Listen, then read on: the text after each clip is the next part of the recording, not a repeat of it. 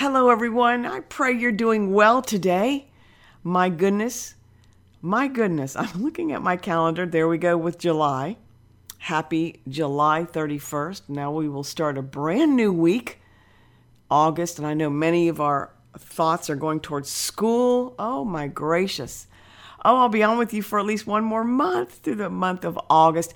Always remember these shows. If you've missed anything, turn into podcast you go to your little podcast app on your phone and look up Encourage and Equip with Anna Donahue. You will see this message. It's two weeks now. Uh, eight areas of breakthrough that lead to breakout. They're very strong. I would recommend you do re listen to them if this is something you need. You need breakthrough and you need to know where am I breaking through to? What am I doing, God? And, and these eight areas will give you great encouragement. Like this one, I'm on number six.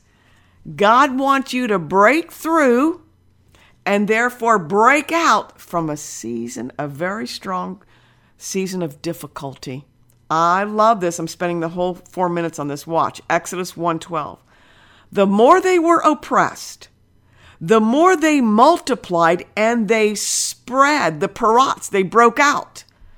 So the Egyptians came to dread the Israelites. The more the enemy just thought he had the children of Israel going down and, you know, conquering them. No, they multiplied. They kept breaking out all the more.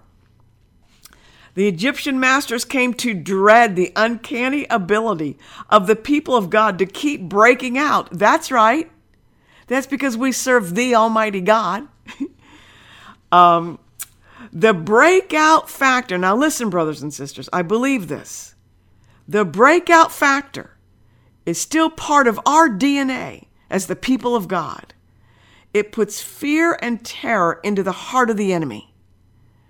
You just look at China today. Oh, they think they're, you know, doing this, that, and the other thing. You know how many Christian churches are underground? Multiplying. It's quite uncanny because it's, it's so amazing. It's God. The breakout factor, you need to close your eyes. Well, not if you're driving.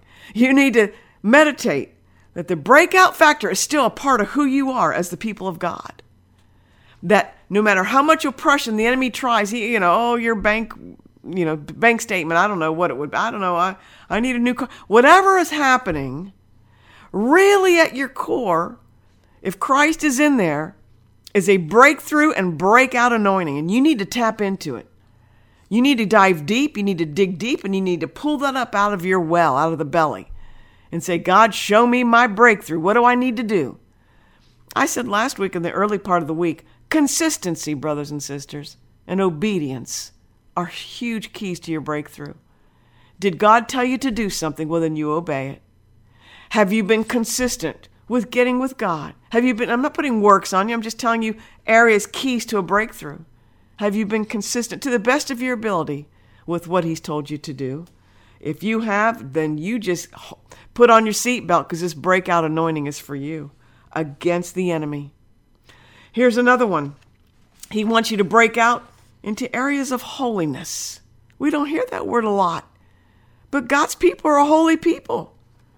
Exodus 19:22. Even the priests who approach the Lord must consecrate themselves, or the Lord will break out parats against them. Now that's an Old Testament scripture. But the whole thing is you don't play games with God. God means serious business, right? It's a two way street. More tomorrow on Solutions with Anna Donahue, radio style.